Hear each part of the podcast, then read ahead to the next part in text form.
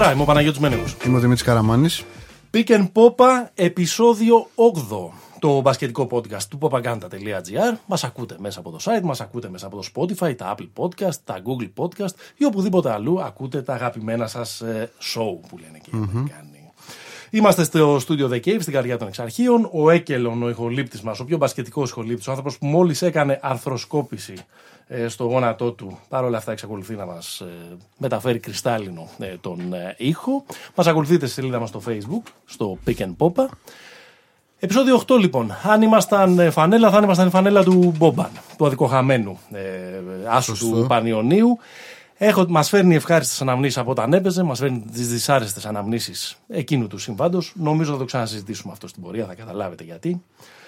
Αν ήμασταν στον 8ο χρόνο ξηρασίας της εθνικής ομάδας, θα ήμασταν 2017 Κωνσταντινούπολη. Χαμένος προημιτελικός με τους Ρώσους. Άρα Τσάμπα. και, άρα και τον είχαμε κερδίσει εκείνον αν είχε ανοίξει λίγο το rotation. Ο κατά τα άλλα πολύ συμπαθής ε, Κωνσταντάς Μίσας. Μην μελαγχολείτε. Δεν θέλω να σας βλέπω μελαγχολικό. Συγγνώμη που μπαίνω πριν την ώρα μου, αλλά. Αν ήμασταν 8ο, το 8ο βιβλίο του Νίκου Παπαδογιάννη, του κυρίου που μόλις ακούσατε, Γεια σας. σημαίνει με τη φόρα που έχει πάρει και τη συχνότητα που ακολουθεί ότι θα ήμασταν στο 2032. Κάθε δύο καλοκαίρια και ένα βιβλίο, κυρία μου. Το θέμα είναι ότι το 2032 μπορεί να μην υπάρχει υλικό για ένα καινούριο βιβλίο διθυράμβων, πεάνων, ε, σαμπάνιας, κρασιού και λουλουδιών ε, σαν αυτά που έχει. Βέβαια έχει και πικρές, έχει και λίγο δηλητήριο και κόνιο το βιβλίο μέσα. Αλλά δεν ξέρω, πολύ αμφιβάλλω αν θα ξαναζήσουμε τέτοια μεγαλεία. Τι το λέτε; βιβλίο για το οποίο μιλάμε είναι το Τα μάτια της ζωής μου. Κυκλοφορεί από τις εκδόσεις Key Books. Είναι το Της δεύτερο. ζωής μας. Της ζωής μας. Και της ζωής του Νίκου Παπαδογιάννη προφανώς. Έπεσες κατά λάθος πάνω στον παρολίγων, στον αρχικό τίτλο, στο working title του βιβλίου που ήταν όντως τα μάτια της ζωής μου. ε, διότι αυτό θέλω να. Ήθελα να δείξω ότι έχει προσωπική ματιά και πινελιά μέσα το βιβλίο. Δεν υπάρχουν δηλαδή στατιστικά αναλύσεις αγώνων, ποιος έβαλε πόντους, ε, ποιος ε, μάζεψε περισσότερα rebound, βαθμολογίες. Είναι βιβλίο που προσπάθησα να το γράψω έτσι ώστε να μπορεί να το διαβάσει και η μαμά μου και ε, το πιτσιρίκι και η αδερφούλα μου. Ε, γενικά όχι για τον ε, γκουρού Storytelling, ιστορίες. ναι, ναι. Ιστορίες Αυτό ήταν το ζητούμενο. ευσύνοπτα, με, με μικρά κεφάλαια, ίσως μεγάλα, μεγάλα άρθρα, ας πούμε, από αυτά που Κάπως έχουμε έτσι. συνηθίσει Κάπως έτσι. να γράφεις όλα αυτά τα χρόνια. Έρχεται να κουμπώσει, έρχεται να ζευγαρώσει το ο Νίκος Λύπη που αφορούσε τα ταξίδια που πολύ συχνά είχαν αθλητικές αφορμέ και κυκλοφορήσει από τις ίδιες εκδόσεις πριν από δύο καλοκαιριά. Key books. Προσθέτω. books. Key όπως λέμε κλειδί. Α είναι καλά οι άνθρωποι. Εγώ δεν είχα σκοπό να γράψω βιβλία. Έλα μόνο που δεν είχες. Γραφιά είμαι, Όλοι, το λέω όλοι, και όλοι. το καμαρώνω. Όλοι οι γραφιάδες. Ε, Κοίταξε, η αλήθεια είναι ότι μου το πρότειναν αρκετοί. Ναι. Φίλοι, γνωστοί, μπορεί και εχθροί, δεν ξέρω. Ε, αλλά δεν το. Είμαι λίγο τεμπελάκος εγώ. Μου φαινόταν βουνό η συγγραφή ενός βιβλίου. Ατελείωτες ώρες πάνω από τον υπολογιστή και πάλι καλά που είμαστε στην εποχή του υπολογιστή και όχι της γαλάζιας brother γράφομηχανή.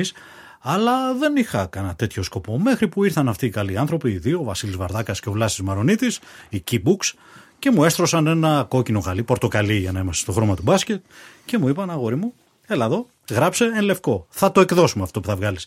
Με απάλαξαν δηλαδή ακόμα και από το άγχος του να έχω ένα τεράστιο χειρόγραφο ε, 200 σελίδων. Σου έδωσαν την μπάλα, σου έδωσαν τα Ναι, κλειδιά ναι, της ομάδας. Δεν σε ναι, έκαναν Τα role κλειδιά του player. γυμναστηρίου Δεν εντελώς. ήσουν ε, 3D, να σου τάζει μόνο τρίποτα και να παίζεις άμυνα. Ναι. Δεν χρειάστηκε να χτυπήσω κανένα στην πόρτα να, να του πω ότι έχω αυτό το βιβλίο. Είμαι αυτός, είτε με ξέρετε είτε όχι. Ε, παρακαλώ, εκδώστε το. Είναι σημαντικό αυτό το πράγμα να σου παραγγέλνει εντός εισαγωγικών κάποιος κάτι από το να προσπαθείς να το, να το πιτσάρεις. Αλλιώς δεν θα το έγραφα. Δεν θα το έγραφα, είμαι βέβαιος. Θα, θα λυπόμουν τον κόπο μου τι ε, 200 ας πούμε ώρες γραψίματος οι οποίες θα πήγαιναν χαμένες αν δεν βρισκόταν κάποιος να το εκδώσει. Πόσο μάλλον να το διαβάσει έτσι. Το να το διαβάσει κάποιος δεν θα με νοιάζε και τόσο πολύ σε πρώτη φάση. Θα με νοιάζε να βγουν οι ιστορίες από μέσα μου. Αλλά τον κόπο μου θα τον λυπόμουν αν έβλεπα να μένει το χειρόγραφο για πάντα πάνω στο γραφείο μου, μέσα στον υπολογιστή μου. Πόσο καιρό σου πήρε για το, και για το ένα και για το άλλο; περίπου τρεις μήνες για το καθένα. Ε, το πρώτο γράφτηκε πιο γρήγορα. Το πρώτο έχει κυρίως ταξιδιωτικές ιστορίες, ιστορίες από τα ταξίδια μου εννοώ, αληθινές. Ο Νίκος Λύπη. είναι ο τίτλος του. Στιγμιότυπα. Ναι. Ε, δεν υπάρχει μυθοπλασία σε κανένα από τα δύο βιβλία. Ε, το έγραψα πιο γρήγορα επειδή δεν τις είχα ξαναπεί ποτέ αυτές τις ιστορίες. Δεν τις είχα ξαναγράψει τουλάχιστον. Ε, οπότε έβγαινε, το μόνο που είχα να κάνω είναι να πείσω τον εαυτό μου να ξεκινήσει. Ε, έπειτα έφευγαν οι λέξεις μόνε τους. Έβγαινε πηγαία και χωρίς σταματημό. Ε, τις ιστορίες σχετικές με τον μπάσκετ όμως, για να είμαι τίμιος, λίγο πολύ τις έχω ξαναγράψει. Ναι. Στον Καζέτα GR που δουλεύω, στο ντοκουμέντο που δουλεύω, έτσι για να κάνουμε και τη διαφημισούλα μας, ε, στα κανάλια που έχω εργαστεί, στις εφημερίδες, στο περιοδικό Τρίποντο, ε, εδώ, εκεί, παντού, όποια πέτρα και αν σηκώσει είμαι από κάτω. Οπότε δεν μου ήταν εύκολο να ξεκινήσω να γράφω άλλη μια φορά για το Ευρωμπάσκετ 2005, ε, για. Όμως τις Κωνσταντινούπολη. ξαναέγραψε αυτές τις ιστορίες. Άρα πώς κάνει ε, remake στον εαυτό σου; Πώς κάνεις remix στον εαυτό σου; Κοίταξε, πείθω τον εαυτό μου ότι ο αναγνώστης ενδιαφέρεται να διαβάσει και την προσωπική μου ματιά. Οκ. Οπότε την μετατρέπω λίγο σε προσωπικό story. Δηλαδή το στοίχημά μου ήταν να πάρω τον Δημήτρη και τον Παναγιώτη από το χέρι και να τους πω: Ελάτε να σας πω πώς το έζησα αυτό το πράγμα. Δηλαδή, ποια συναισθήματα με πλημμύρισαν όσο έβλεπα το μάτς, όσο περιέγραφα το μάτς, πόσο μάλλον, όπου χρειάζεται και λίγο αυτοέλεγχος. Άρα αυτή είναι η διαφορά. Καταργείς το δημοσιογραφικό κανόνα, δεν βάζεις τον εαυτό σου πάνω από την ιστορία. Ναι, Περίπου, περίπου όταν έτσι. κάνεις, όταν μπαίνεις στη Περίπου του έτσι. συγγραφέα, βάζεις τον εαυτό σου στο Ναι. Να κέντρο. σας πω πώς το γιόρτασα ή πώς κατάπια την απογοήτευση.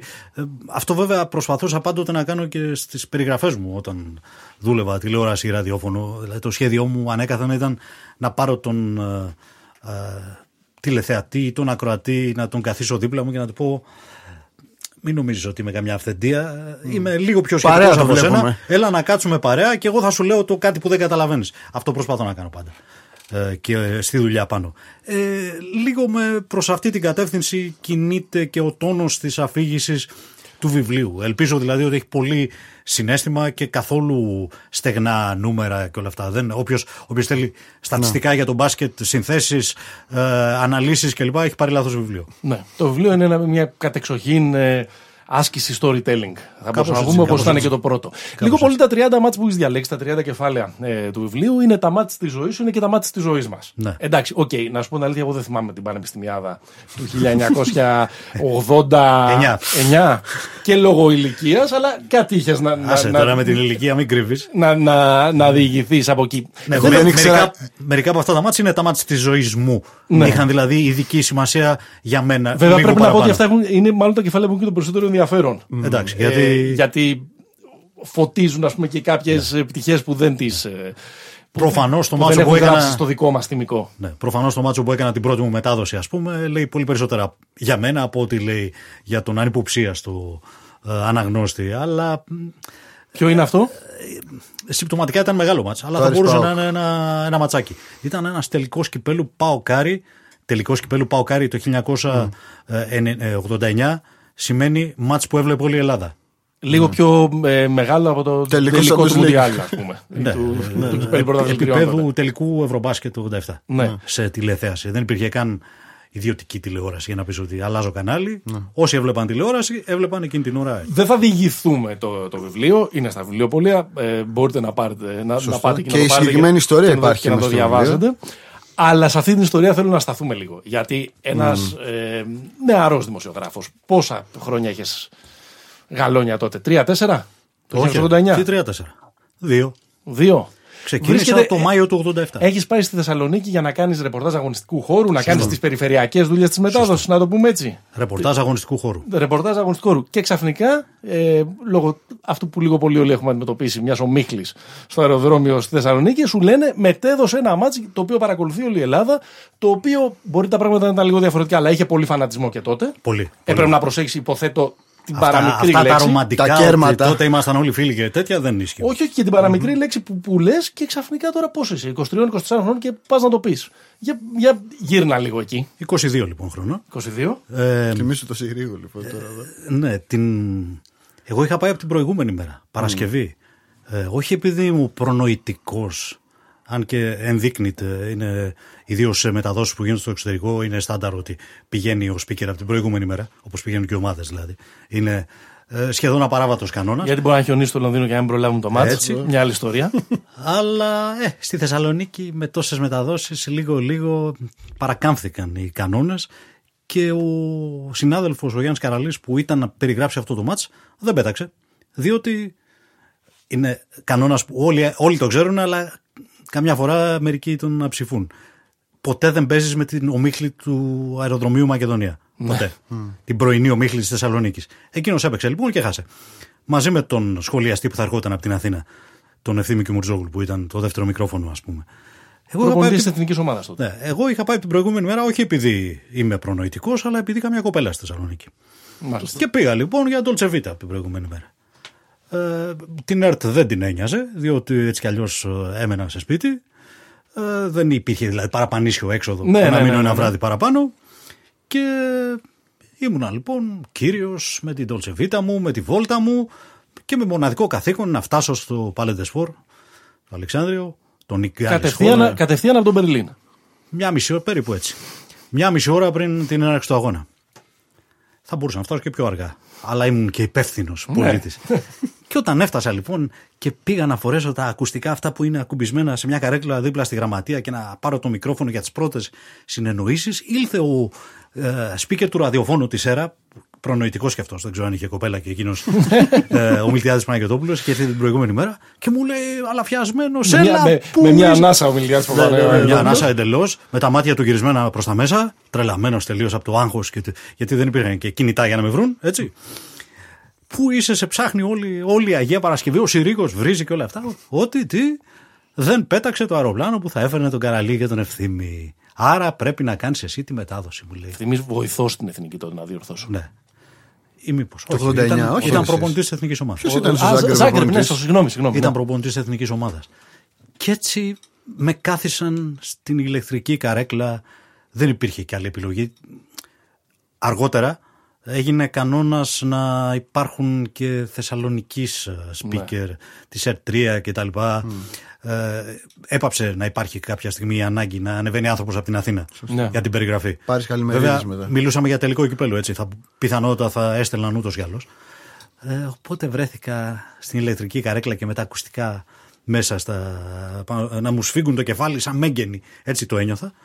Με το που τα φόρεσα, άρχισα να μου μιλάει ο Συρίγος κατευθείαν. Ούτε καλημέρα δεν μου είπε, ούτε καλησπέρα εννοείται. μου είπε τα, μερικά συριγικά, ότι που είσαι, σε ψάχνουμε, τα υπόλοιπα βάλτε τα μόνοι σας. Ναι. Δίχως μαλλιά στην γλώσσα. Ναι. Όχι παρόλα αυτά. Ε, παρόλα αυτά ήταν συγκρατημένος. Τώρα υπερβάλλω λίγο. Και ήταν συγκρατημένος επειδή είχε τρομοκρατηθεί. Ναι. Σου λέει: Έχουμε το μεγαλύτερο μάτς της χρονιάς και θα το περιγράψει ένας Ψάρακας. ψάρακας, ο οποίος δεν έχει περιγράψει ποτέ αγώνα στη ζωή του. Δεν είχα κάνει καμία περιγραφή μέχρι τότε. Και ήμουν 22 χρονών, νεούδη, άπειρος. Είχα περιγράψει κάτι αγώνες διελκυστίνδας στο άθλημα και Κάνανε Γιάννη δουλίτσα Θεοδωράκη. πάντως, κάνανε Μακρι, μακριάς γαϊτούρας Ναι, και η ναι, Πέτρα ναι. Ψαλίδη χαρτί. Είχα περιγράψει όμως αμέτρητους αγώνες στο Σουμπούτεο στο σπίτι μου. Ναι. Ωραίο. Ναι, αυτό ήταν μεγάλο σχολείο. Ποδόσφαιρο μεν, αλλά μεγάλο σχολείο. Ε, και ο Συρίγος έντρομος δεν με έβριζε, διότι δεν ήξερε τι εφέ μπορεί να έχει στον ψυχισμό του ψάρακα ε, το υβρεολόγιο. Άρχισε να μου δίνει οδηγίες. Ένα top ε, 10 ας πούμε οδηγιών που ξεκινούσε βεβαίως με το πήγαινε να βρεις κάποιον να κάτσει δίπλα σου να σε βοηθήσει. το Θόδωρο Ροδόπουλο ο οποίος πάντα είναι διαθέσιμος εκεί. Πάντα πηγαίνει στα μάτια καλά να είναι ο άνθρωπος. Και τα υπόλοιπα ήταν ε, το βασικό top 10, ε, βασικό μάλλον ε, μνημόνιο ας πούμε που θα έπρεπε να έχει στο μυαλό του κάθε speaker mm. ιδίως άπειρος. Δηλαδή μη μιλάς πολύ, άφηνε την εικόνα να μιλήσει για σένα, μη βιάζεσαι να πάρεις θέση, μη ζαλίζεις τον ε, ακροατή με στατιστικά κλπ. Θα μου πείτε τώρα, ξέρω τι σκέφτεστε. ότι Ναι, ναι, ούτε- το ίδιο ότι- σκεφτήκαμε ούτε- Ότι ούτε σήμερα δεν τα κάνουν αυτά. Το ίδιο Ε, σκεφτήκαμε όλοι. Ναι. Ούτε εγώ. Το ούτε manual οποιοσδήποτε. πάντως είναι αυτό. Το manual είναι αυτό. Αυτή τη λέξη έψαχνα. Ευχαριστώ. Λοιπόν, Δεν είπες δηλαδή ότι κάποιος το Φλεβάρι έχει, είχε ποσοστό 63,4% στα σούτ από την αριστερή πλευρά της ρακέτας. ναι, αυτά, αυτά λοιπόν Ναι. και να τα είχα ετοιμάσει, ο Συρίγος μου τα απαγόρευσε. Ναι. Τελείωσε το πρώτο ημίχρονο. Α, κολυμπούσα κουτσάστραφα. Εγώ ακούω καμιά φορά τη φωνούλα μου. Υπάρχει το βίντεο από το, από το μάτς. Μια φωνούλα νεανική, ένα πιτσιρικάκι, ένα κοτοπουλάκι άβγαλτο εντελώς. Αλλά το πάλευα. Καλά, εντάξει. Ε, λίγο πολύ σκάμπαζα από μπάσκετ. Δεν ήταν δηλαδή μία. Ε, δεν με- το αντικείμενο δεν ήταν άγνωστο. ναι. Άλλωστε έκανα ρεπορτάζ μπάσκετ στην απογευματινή ήδη δύο χρόνια σχεδόν. Λίγο πολύ ήξερα ε, και προσωπικά κάποιους παίκτες και προπονητές. Ήθελες να γίνεις speaker; Ήθελα, ναι. Περιγραφητής που Ήθελα. λένε. Δεν άκουσε πριν που είπα για Σουμπούτεο. Ναι.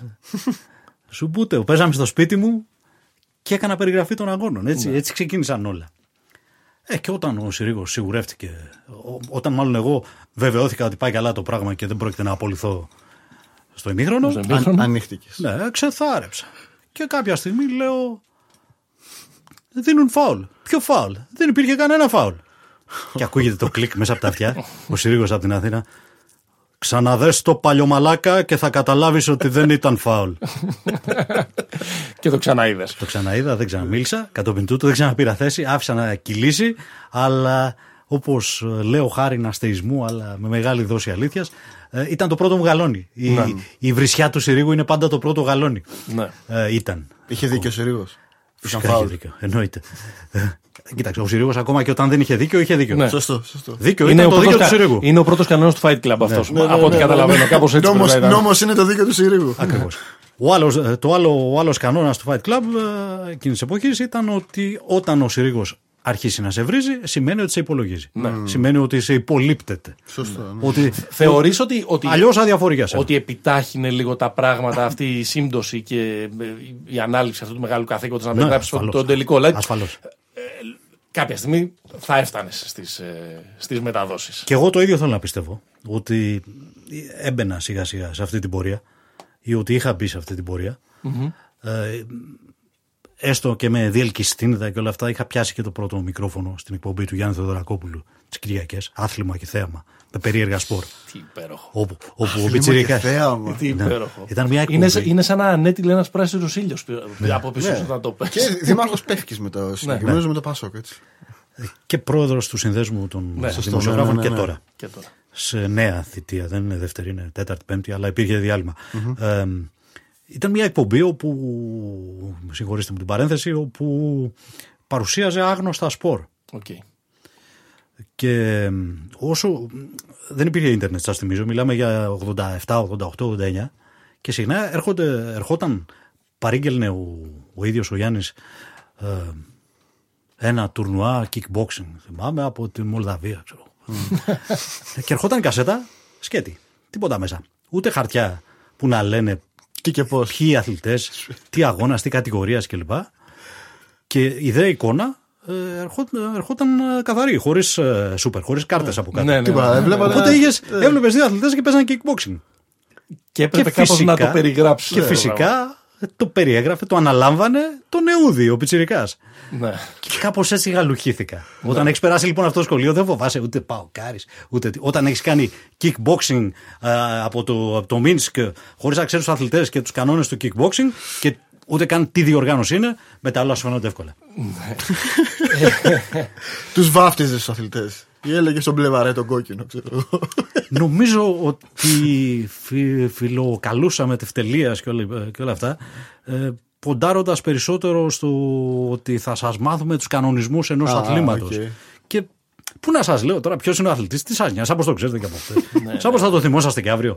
Οπότε έλεγα για το kickboxing. Ούτε, φυσικά δεν ήξερα τίποτα για το kickboxing, αλλά τουλάχιστον αυτό θυμάμαι ότι στην ΕΡΤ είχαμε ένα πολύ μεγάλο βιβλίο με κανονισμούς όλων των αθλημάτων. Δεν ξέρω ποιος ευλογημένος το είχε αγοράσει από πού, αλλά ήταν εκεί στο, στο, σε μια βιβλιοθήκη, σε ένα ράφι. Και αυτό έδινε όλες τις λύσεις. Μιλούσα λοιπόν για το kickboxing επί 10 λεπτά. Μην φανταστείτε ότι ήταν ολόκληρη η εκπομπή. Αλλά όταν, όταν είχε άλλα αθλήματα πιο γνωστά, έφερνε τους ειδικούς. Όταν Καλά, έδειχνε δηλαδή. εδώ τρία- Πατινάζ, έρχονταν ο Κοστάλας. 31 χρόνια ε, αργότερα έχει συμβεί, έχουν συμβεί εξελίξεις σε όλα τα ε, επίπεδα και εμείς κάνουμε ένα podcast και μιλάμε για το NFL επειδή ο Καραμάνης ασχολείται. Είδες. Δηλαδή η ίδια Εντάξει, σχέση που ρε, είχες, παιδιά. εσύ, που είχες εσύ με το kickbox το 1989 έχω εγώ με το NFL το 2020. Πιθανότατα είχαμε δείξει και NFL τότε. Ε, ξέρεις, ε, διαβάζοντας το βιβλίο και ανταλλάσσοντας έτσι κάποια σχόλια και με τον ε, Δημήτρη, τον, ε, τον Καραμάνη εδώ πέρα, λέγαμε και εγώ το είχα σκεφτεί και στο έχω πει και κατηδίαν ε, και με αφορμή τον Νίκος Λύπη, το πρώτο σου βιβλίο πριν από δύο χρόνια, ότι ωραία ζωή έχει ζήσει ο Παγάσας. Ναι, ρε. δηλαδή έχει ταξιδέψει σε όλο τον κόσμο Μου το λέει συχνά αυτό. για να έχει ταξιδέψει σε όλο τον κόσμο για να μεταδώσει ε, με έναν αγώνα μπάσκετ ή για να καλύψει ένα ε, παγκόσμιο πρωτάθλημα ε, ποδοσφαίρου Ή ή για να Ολυμπιακούς. κάνει ακόμα και την πανεπιστημιάδα που, ε, που λέγαμε πριν. Ε, εσύ τ- τ- έχεις πάρει μισή απόσταση από τα πράγματα για να το, για να το συνειδητοποιήσεις και να το ομολογήσεις στον εαυτό σου; Όχι ακόμα. Όντως έτσι είναι. Και έχει και άλλες παραμέτρους αυτή η τύχη. Ε, το, η μεγάλη τύχη είναι ότι έκανα επάγγελμα το χόμπι μου, το σουμπούτεο. Το σουμπούτο. ναι. Ναι. Ε, πάντα ήθελα βέβαια. Πάντα ήταν η τρέλα μου αυτό να κάνω περιγραφές στην τηλεόραση και να γράφω. Ε, αλλά αυτό δεν σημαίνει ότι, ήταν ένας, ε, ωρα, ότι υπήρχε ένας ορατός δρόμος για να το κάνω αυτό. Διότι τότε, το 84 που τελείωσα το σχολείο, το λέω και αισθάνομαι γεροντάκι, ίσως επειδή είμαι γεροντάκι, ε, δεν υπήρχε καν σχολή μέσων μαζικής ενημέρωσης Ναι. στο πανεπιστήμιο. Ούτε καν εργαστήρια ιδιωτικά. Ε, οπότε ήμουν ε, υποχρεωμένος είτε να ασχοληθώ με κάτι άλλο είτε να ψάξω με πλάγιους τρόπους ας πούμε του δρόμου προς την δημοσιογραφία. Ε, τα έκανα και τα δύο ταυτόχρονα. Σπούδασα κάτι άλλο και άρχισα να διαδίδω παντού ότι αυτό είναι που με ενδιαφέρει. Να τα ακούσει ο Τάδε, να τα Το ακούσει ο μπάσκετ σε Δίνα, να τα ενδιέφερε. ακούσει ο συνάδελφος του πατέρα μου, να τα ακούσει. ο- Μέχρι που έπεσε στο σωστό αυτή του συγχωρεμένου Μανώλη Γαρβαλάκη, ο οποίος με πήρε στην απογευματινή να μου δώσει μια ευκαιρία, μου την έδωσε. Την πήρα μετά, δούλεψα 9 μήνες χωρίς να πληρώνομαι, έχει και τέτοια φυσικά προφανώς. Αλλά. Ε, Ήταν, ήταν, κολύμπησα το, όμως. ήταν το μπάσκετ αυτό που σε ενδιέφερε; Όχι. Όχι. Όχι απαραίτητα εννοώ. Ναι. Κοίταξε, εγώ ήμουν ο περίεργος που τα χρόνια του σχολείου και τα πρώτα του πανεπιστημίου, μέχρι το 87 που έπιασα δουλειά, ας πούμε, μετρώντας από το 87 5-6 χρόνια πίσω.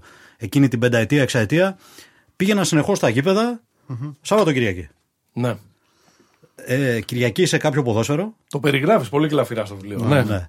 Και Σάββατο σε κάποιο μπάσκετ ή βόλεϊ ή χάτμπολ ή στίβο ή ενόργανη. Ό,τι υπήρχε. Γενικά το κυνηγούσα. Ήμουν ο μανιακός φίλαθλος. Όπου ακόμα και αν δεν έβρισκα παρεάκι, τον αδελφό μου, κάποιον φίλο που πηγαίναμε μαζί, πήγαινα και μόνος μου. Δεν Jim Rat.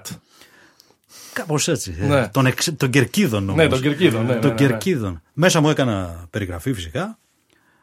Μα Από μέσα μου. Για να μην μ' ακούγει κανένα. ξέρεις, μ, Πάρουν μετά από τα γυλαίκα. Αλλά όταν πρώτο μπήκα σε γήπεδο για να δουλέψω, ήμουν εξοικειωμένος ήδη με τις μυρωδιές, με, τα, με τους ήχους, με τα αρώματα, με τα χρώματα και όλα αυτά. Ε, Δεν, μου, δεν ένιωσα τίποτα ξένο από την πρώτη μέρα. Ούτε χρειάστηκε κάποιος τυφλοσούρτη για να μάθω πώς πηγαίνει κανείς στο γυμναστήριο του Πανιωνίου στη Νέα Σμύρνη που θέλει τρία λεωφορεία από το σπίτι μου ή του Πανελληνίου ή το Sporting ή στο, στη Ριζούπολη. Έχω, έχω κάνει χιλιόμετρα. Ωραία όλα αυτά. Ωραία όλα αυτά τα χιλιόμετρα. Ναι. Αλλά αυτόν τον άνθρωπο. Και το μπάσκετ ήταν τυχαίο με- για να απαντήσω σε αυτό που Στο, ρωτάς. στο μπάσκετ θα πάω. αυτόν Ναι, Επειδή τον άνθρωπο που σε Μάιο κατα... το 87 άρχισα να δουλεύω. αυτόν τον άνθρωπο που σε καταδίκασε να κάνεις βάρδια στο τελικό του Ευρωμπάσκετ του 1987 το συγχώρεσες ποτέ; Του ξανάπε Όχι, καλημέρα. όχι. Όχι. Όχι καλά, ο άνθρωπος έχει αποδημήσει Ναι, εδώ εντάξει. και χρόνια. Αστειευόμαστε προφανώς. Ε, και του χρωστάω πολλά ευγνωμοσύνη τώρα, μην λέμε ανοησίες. Αλλά δεν δεν θα το συγχωρήσω ποτέ. Ήταν, είπα Σαν- πριν το όνομα, το Μανώλης Γαριφαλάκης, έχει πεθάνει ο άνθρωπος εδώ και πάρα πολλά χρόνια. Ε, είχε το δίκιο του από την πλευρά του. Εγώ ήμουν ένα μοιράκιο με δημοσιογραφική ηλικία ενός μηνός. Ναι. Και δεν ήμουν καν διαπιστευμένος στο Ευρωμπάσκετ 87, διότι όταν άρχισα να δουλεύω, ένα μήνα πριν τη διοργάνωση, είχαν κλείσει οι διαπιστεύσεις. Ναι. Και ακόμα και αν δεν είχαν κλείσει, ήταν περιζήτητο. Δεν, δεν νομίζω ότι δηλαδή, θα έκοβε κάποιον άλλον για να βάλει εμένα, αν και ε, ψέλιζα ότι ξέρω και από μπασκετάκι, παιδιά, αν θέλετε. Αλλά ε, για όποιον τυχόν δεν έχει διαβάσει αυτή την ιστορία τις δεκάδες φορές που την έχω γράψει, είτε στο βιβλίο είτε αλλού, ήμουν από τους προνοητικούς που μαζί με τον αδερφό μου είχαμε αγοράσει εισιτήρια για να δούμε τους αγώνες όλα τα μάτια της Εθνικής Ελλάδα στον πρώτο γύρο, συν ημιτελικά και τελικά. Μέχρι εκεί πήγαινε το πορτοφόλι Θα του δούμε μπαμπά. Ιουγκοσλαβία, Σοβιετική Ένωση. Α, ας μπράβο, πούμε. αυτός είσαι. Λέμε ότι η Ελλάδα θα αποκλειστεί στον πρώτο γύρο. Άντε να παίξει και προημιτελικό. Προημιτελικό δεν πήραμε για κάποιο λόγο. Εισιτήριο. Ψέματα. Είχαμε πάρει προημιτελικό και τελικό. Ναι, δεν είχατε πάρει τον, ημιτε- τον, τον ημιτελικό. Ναι, ναι. Γιατί προημιτελικό μυριζόμασταν ότι μπορεί να παίξει η Ελλάδα. Να μπει στην οκτάδα ήταν ο στόχος. Ημιτελικό λέμε ποια Ελλάδα τώρα. Και για τον τελικό αγοράσαμε για να δούμε τον τελικό. Ιουγκοσλαβία, Σοβιετική Ένωση που λέει ο Δημήτρης. Αλλά τη μέρα του προημιτελικού ο προϊστάμενος δεν με άφησε να πάει στο γήπεδο διότι υπήρχε το κοσμοϊστορική σημασίας γεγονός των εκλογών του Εραστέχνη Παναθηναϊκού.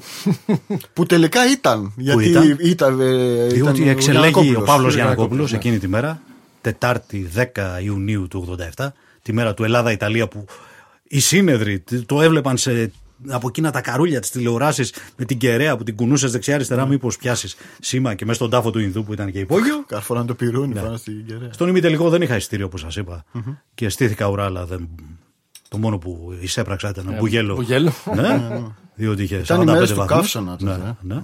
Το καλοκαίρι του καύσωνα γενικά. Στον οδό τελικό είχα το εισιτήριο, νόμιζα ότι θα πήγαινα στο γήπεδο.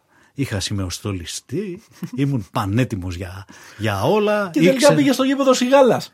και τελικά πήγε στο γήπεδο Σιγάλας. Ο Γιώργος διότι, Σιγάλας. Ναι, ναι, ναι. διότι είπε το αφεντικό, ποιος θα μείνει πίσω να καλύψει τα πανηγυρικά, ποια πανηγυρικά, τα, τα κόλληβα που νομίζαμε ότι θα φάμε, να μαζέψει τα τηλεγραφήματα των πολιτικών Δηλώσεις αρχηγών πολιτικών αρχηγών, ναι. και όλα αυτά, το μοιράκιο. Που οι πολιτικοί αρχηγοί βέβαια όλοι ήταν μέσα στο γήπεδο. Όλοι, ναι. Όπως Ναι. έχουμε Αλλά δει. τα Και τηλεγραφήματα τα ήταν είχαν έτοιμα από έτοιμα. πριν. Ναι, ναι, ναι, ναι, ναι. Δύο. Σε περίπτωση νίκης, σε περίπτωση ήττας. Ξέρεις, αυτό το έχω κάνει κι εγώ. Να γράψω κείμενο δηλαδή. Να είναι Κυριακή βράδυ, να παίζει η εθνική εφήβων τελικό παγκοσμίου και να, και να είναι τέτοια τα χρονικά Ε, περιθώρια. Πάντως την πατέντα την έχει άλλος. Άλλος, ε, εννοείται. Δηλώσεις με νότι σε περίπτωση νίκης. Όλοι, όλοι, όλοι όμως το έχουμε κάνει. Ναι, στέλνω προφανώς. ένα κείμενο πανηγυρικά, στέλνω και ένα κείμενο ότι δεν μιλιόταν κανένα στα αποδητήρια κτλ. Εγώ το κάνω ακόμα καμιά φορά στο ραδιόφωνο. Προσοχή, λέω μην, έτσι- γρα- μην λέω- ανεβάσετε το λάθος κείμενο. Λέω, λέω έτσι την κίνηση. Το, το λέω και ούτε μία αμαρτία έχω. Και το ειστήριό μου από καραμπόλα κατέληξε στο Γιώργος Σιγάλα. 5-6 χρόνια Άσε μετά. να, να διαβάσουν και τίποτα στο βιβλίο. 5-6 χρόνια μετά, Ορίστε. ο Σιγάλας είναι Αρχηγός εθνικής. Και ε, βασικό γρανάζι ε, του ε, Ολυμπιακού, ο οποίος έχει ε, αναγεννηθεί. Αρχηγός του Ολυμπιακού. ε, με τον ε, Γιάννη Ιωαννίδη στον, ε, στον Τότε δεν πάγκο ήταν του. αρχηγός, διορθώνω. Ήταν ο Καμπούρης ακόμα. Εσύ έχεις καταξιωθεί ακόμα περισσότερο. Νομίζω έχεις ξεκινήσει και στο, ε, και στο τρίποντο. Πιθανότατα κάπου εκεί κοντά είναι και η, η ελευθεροτυπία. Ναι, ελευθεροτυπία πήγα το 91. Μμμ. Ήσουν το γούρι του Ιωαννίδη. Έτσι έλεγε ο ίδιος. Ε, το, να λέει ο Ιωαννίδης σε κάποιον άνθρωπο το γούρι είναι είδηση. Οπότε ε, πες μας κάτι παραπάνω. δεν είναι ότι το έλεγε στον παρέα, στην παρέα. Το είχε πει σε δηλώσεις. Σε ένα αεροδρόμιο.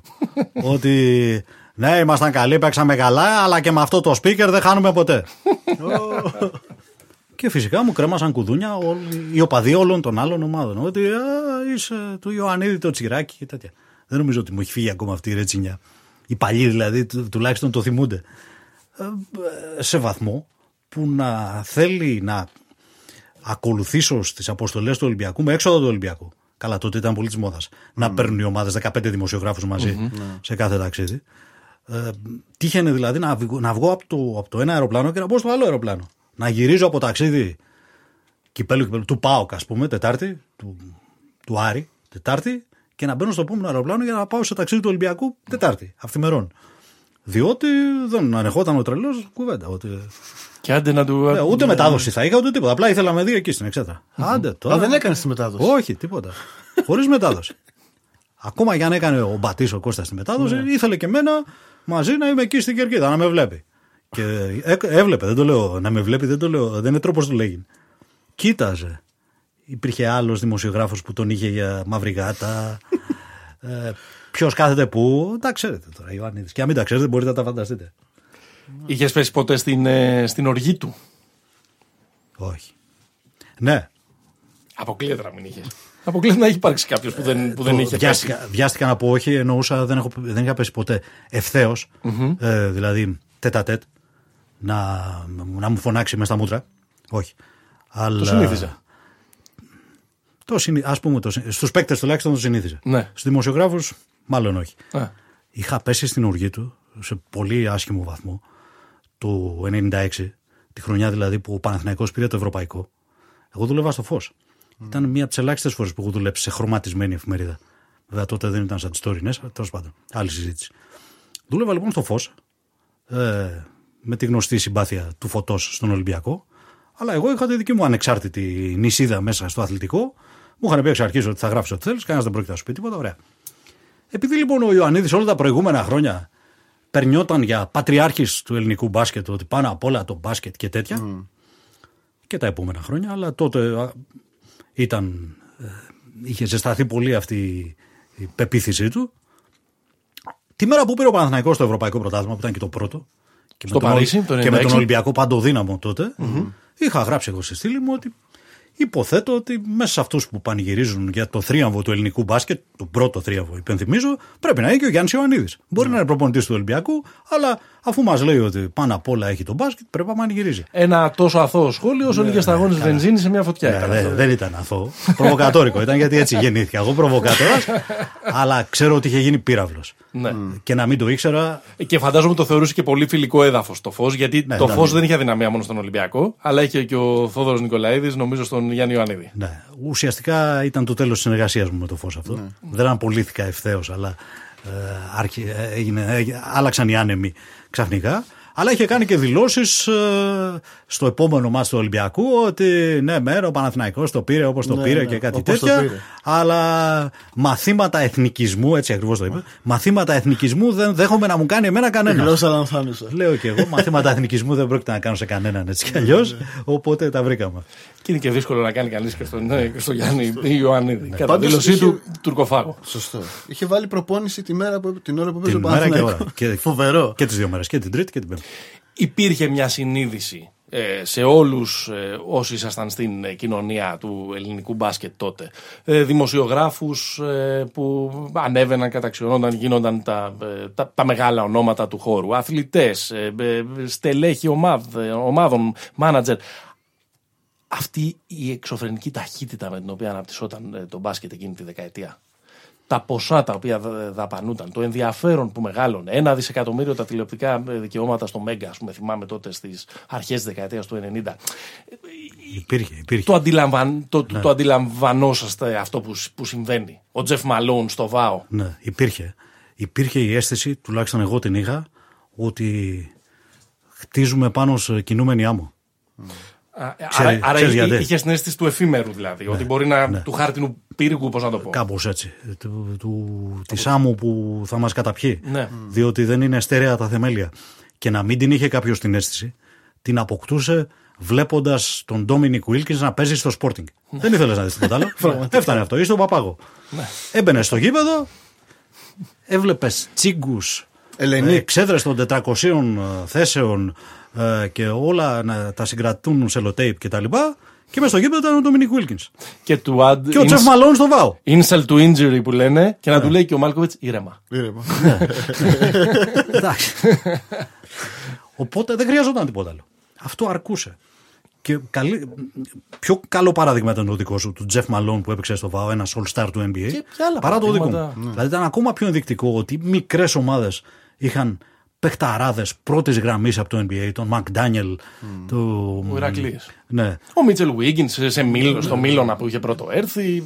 Και- Ο ακόμα- Ρόι Τάρπλεϊ στον Έσπερο. Ε, Θυμάστε. εντάξει, στα- Στο τέλος. και στο τέλος του, εντάξει. Υπήρχε αυτό, έλεγες, δεν είναι δυνα... δεν είναι φυσιολογικό αυτό που ζούμε. Ναι. Αυτή την αίσθηση είχα εγώ, ότι, ότι μακάρι, μακάρι να διαψευστώ από την πραγματικότητα, αλλά δεν μπορεί να διαιωνιστεί αυτό το πράγμα. Κάποια στιγμή θα, θα, θα υποχωρήσει το έδαφος και θα, θα πέσουμε όλοι μέσα.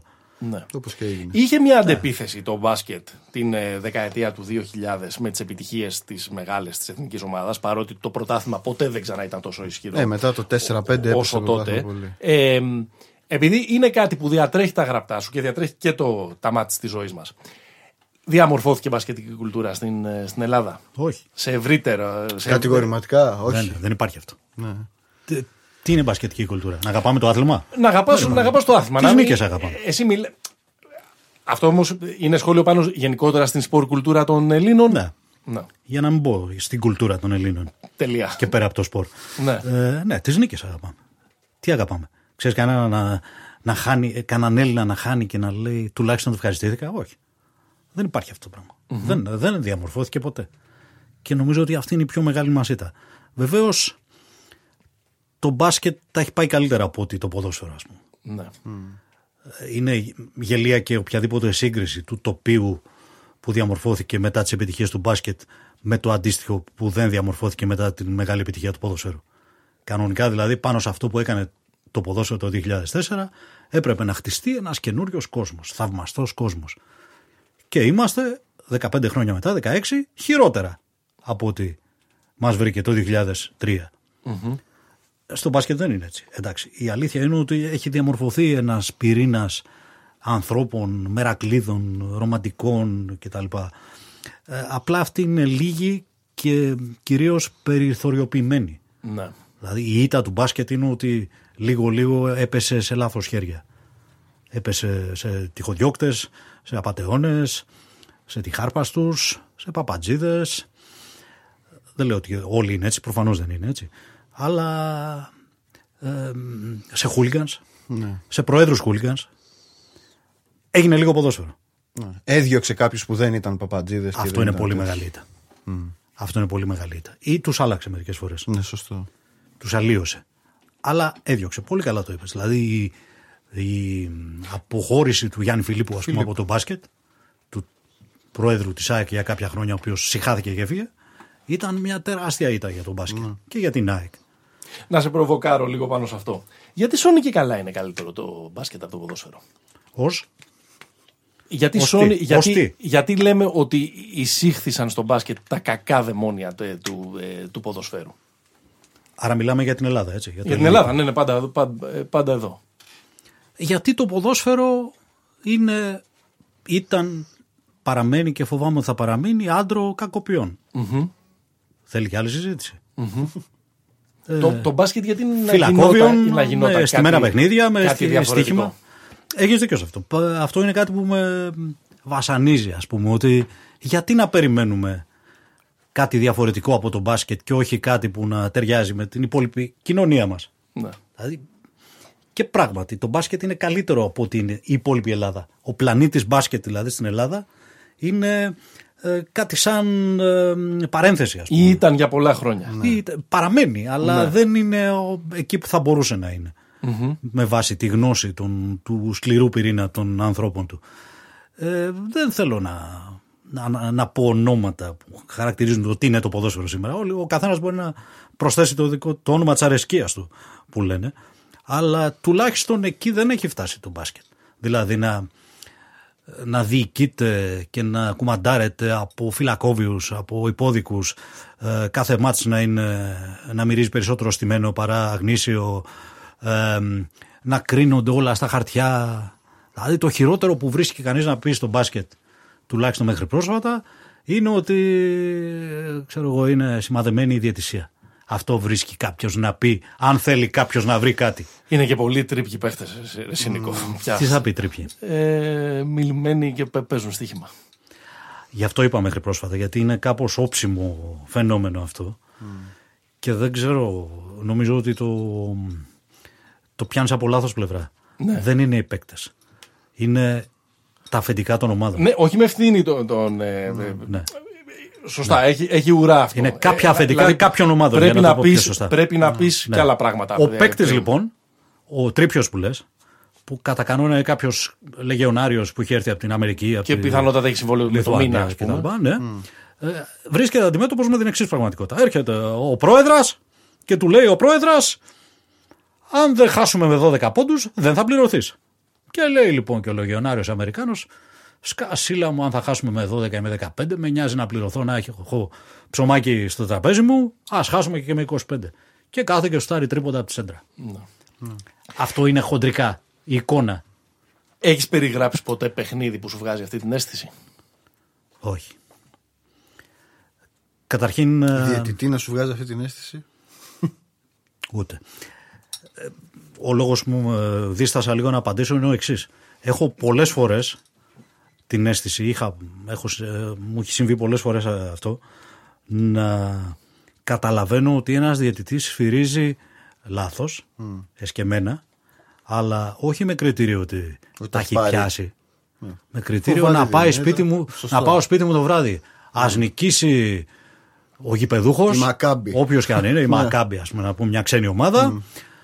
Δεν με νοιάζει, δεν πάνε να είναι 90-10 τα σφυρίγματά μου. Με νοιάζει ότι το βράδυ θα γυρίσω στα παιδιά μου. Και εσύ το έχεις πει για τον εαυτό σου. Και αυτό δεν θα με μερικές περιμένει φορές. απ' έξω το, το μηχανάκι με το χουλιγκάνο, με το ρόπαλο να με κοπανίσει. Αυτό το έχω Έτσι συναντήσει δεν πολλές είναι. φορές. Και ο δημοσιογράφος. Ο, Και ο ο, ο δημοσιογράφος. speaker δεν το έχει πει Αμέ. πολλές φορές αυτό. Ναι. Δηλαδή υπάρχουν κάποιες ε, περιγραφές μέσα στο, στο βιβλίο που, Ναι. που μιλάς για μια περίοδο, νομίζω την περίοδο του μεγάλου φανατισμού, της δεκαετίας του, του 90, της μεγάλης αντιπαλότητας, που πηγαίνατε με Θα το πω Με μπράβους. λαϊκά, με μπράβο στο Μπράβο, γήπεδο. ναι, τι λαϊκά. Η μάχη των εξοπλισμών.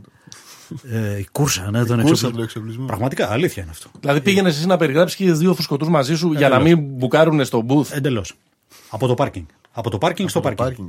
Ναι, γιατί στο πάρκινγκ γίνονται τα πεσήματα. Ε, Έχεις όχι φίλους που τους έπιανα στο φιλότιμο. Ε, Νοικιασμένους από το μαγαζί, από την Nova, από το Mega και από περισσότερα από ένα μαγαζί. Δηλαδή μου έχει τύχει σε διαφορετικές χρονικές περιόδους από διαφορετικούς εργοδότες να εισηγείται συνήθως ο Συρίγος που ήξερε καλά, που ήταν πάντα συνήθως ο προϊστάμενός μου και ήξερε καλά και την πραγματικότητα. Και να υπήρξε και θύμα της. και υπήρξε και θύμα της, να πηγαίνει στον εκάστοτε προϊστάμενο και να λέει για αυτό το μάτς χρειαζόμαστε προστασία. Θα νοικιάσουμε τρεις ανθρώπους που θα τους έχουμε μαζί μας από το πάρκινγκ, από την ώρα που θα πάω εγώ να παρκάρω, μέχρι το πάρκινγκ την ώρα που θα μπω στο αυτοκίνητο να μου πούνε και γεια. Και τους είχαμε, ήταν το αξεσουάρ μας. Ναι. Όχι, όχι πάντα στο ίδιο γήπεδο. Και Μου έχει τύχει και στο ΆΚΑ και στο ΣΕΦ και στο Σπόρτινγκ και Θεσσαλονίκη. Ναι, ήταν στάνταρ. Κάποιες, κάποια, κάποια στιγμή ανέλαβαν οι ομάδες να προσφέρουν αυτή την προστασία με, όλα, με όλες τις παθογένειες που κρύβει αυτό το πράγμα. Ναι. Από μέσα σας λέτε ποιες ομάδες αυτές που βάζουν τους φουσκωτούς να δίνουν τους δημοσιογράφους, έτσι είναι. Ε, αλλά ναι, τουλάχιστον είχε κάποιος άλλος την ευθύνη. Ναι. Λίγο catch 22 Μπορούσε. ήταν, ήταν αυτό. Τουλάχιστον μπορούσες μετά να ζητήσεις από κάποιον τις ευθύνες. Δεν προκάλεσε ένα σοκ σε όλη αυτή την. Είναι λίγο αφελής η ερώτηση, αλλά επειδή εσύ ήσουν εκεί, θέλω τη μαρτυρία. ε, η ιστορία του Μπόμπαν. Δεν προκάλεσε ένα σοκ σε όλο αυτό το ότι παιδιά πού πάμε. πάμε με, με- δηλαδή ε, ξαφνικά ένα πράγμα το οποίο είναι μπάσκετ, ρε παιδί μου. Ε, Κοίταξε, προκάλεσε. όθησε- Όθησε έναν άνθρωπο ας πούμε, να κάνει το Στον απονενοημένο Πανιόνιο. διάβημα κυριολεκτικά, όχι σαν ένα Κυριολεκτικά. σχήμα λόγου. Κυριολεκτικά. Και, κυριολεκτικά δεν ήταν. Με, λίγο με ερεθίζει αυτό που είπες. Ναι. Γιατί, γιατί θυμάμαι ότι η ασφαλιστική εταιρεία δεν ήθελε να του πληρώσει αποζημίωση επειδή το Απόπειρα θεω, αυτοκτονίας. θεώρησε απόπειρα αυτοκτονίας. Ναι. Απονενοημένο διάβημα. Ενώ δεν ήταν. Δεν ήταν απόπειρα αυτοκτονίας. Τέλος πάντων. Ναι, Το αφήνουμε στην άκρη αυτό. Ναι. Ε, Όντως και δεν ήταν ατύχημα. Θέλω να πω το εξής, ότι τον όθησες σε αυτή την πράξη ακριβώς το βάρος που είχε φορτωθεί στους ώμους του. Ότι αν χάσουμε θα μου ζητήσουν εξηγήσεις. Ε, στο μεταξύ έπαιζε ο άνθρωπος με στον τσακισμένο Πανι- γόνατο. Και έπαιζε και στον Στον Πανιόνιο. Πανιόνιο. Στον Πανιόνιο. Δηλαδή, Ναι, ναι. εντάξει. Δηλαδή α, δεν ήταν No κάτι που disrespect το στον είχε Πανιόνιο, μέσα. απλά του. δεν είχε, δεν είχε την, την πλατιά μάζα από Ναι. πίσω να τον... Τον έπιαζε μια σκασίλα την οποία του είχε φορτώσει η περιραίουσα ατμόσφαιρα. Ότι δεν επί παίζεις καλά σε εβδομάδες, εκείνη τη επί- σειρά, ναι, και όχι ναι. μόνο αυτό, αλλά του έλεγαν με τρόπο ότι είσαι, τα έχεις πιάσει και τέτοια. Ε, άνθρωποι μέσα από την ίδια την. ομ- Όχι μέσα. Ε, στο, περιβάλλον. στο περιβάλλον, ναι, στην περιραίουσα. που μπορεί, να, Παρικούνται που στην μπορεί να Ιερουσαλήμ. πίνανε καφέ σε αυτή την πλατεία. Ναι, ναι. Και για να μην το προσωπου- προσωποποιούμε και στοχοποιούμε, τα ίδια γίνονταν σε όλες τις ομάδες. Πόσο μάλλον στις μεγαλύτερες. Μπορούσε στη θέση του Μπα- Μπόμπαν να είναι οποιοδήποτε. Μας έπιασε, αλλά μας έπιασε για λίγο. Ναι. Εκείνο το βράδυ, επειδή έκανες και ρεπορτάζ νοσοκομείου, ας πούμε, και πήγες. Ναι. Και τα επόμενα. Και τα επόμενα. Που πήγες σπίτι σου, ας πούμε, σκέφτηκες, παιδί μου, δηλαδή τώρα αξίζει όλο αυτό. Είχες, ή, ή, ή αν το σκέφτηκες εκείνο το βράδυ, ή αν υπήρχε κάποια άλλη στιγμή στην καριέρα σου που να είπες ότι αξίζει, ας πούμε, εγώ τώρα να συμμετέχω σε όλο αυτό το πράγμα. Έχω και τα βιβλία μου, έχω και τον Bruce Springsteen, έχω και άλλα πράγματα να κάνω στη ζωή μου. Δεν, δεν τρέφομαι από το παντελίκι. Δεν κάνω καριέρα επειδή είμαι οπαδός. Ναι. Σου απαντά ανάποδα λέγοντας ότι έχω αρκετά χρόνια που δεν πηγαίνω στο γήπεδο και δεν μου λείπει καθόλου. Οκ. Δηλαδή από τη στιγμή που μπόρεσα, κατέκτησα ας πούμε το, το, το να μην υπάρχει ανάγκη της φυσικής μου παρουσίας στο γήπεδο έγινα ένας πολύ πιο ξένοιαστος άνθρωπος.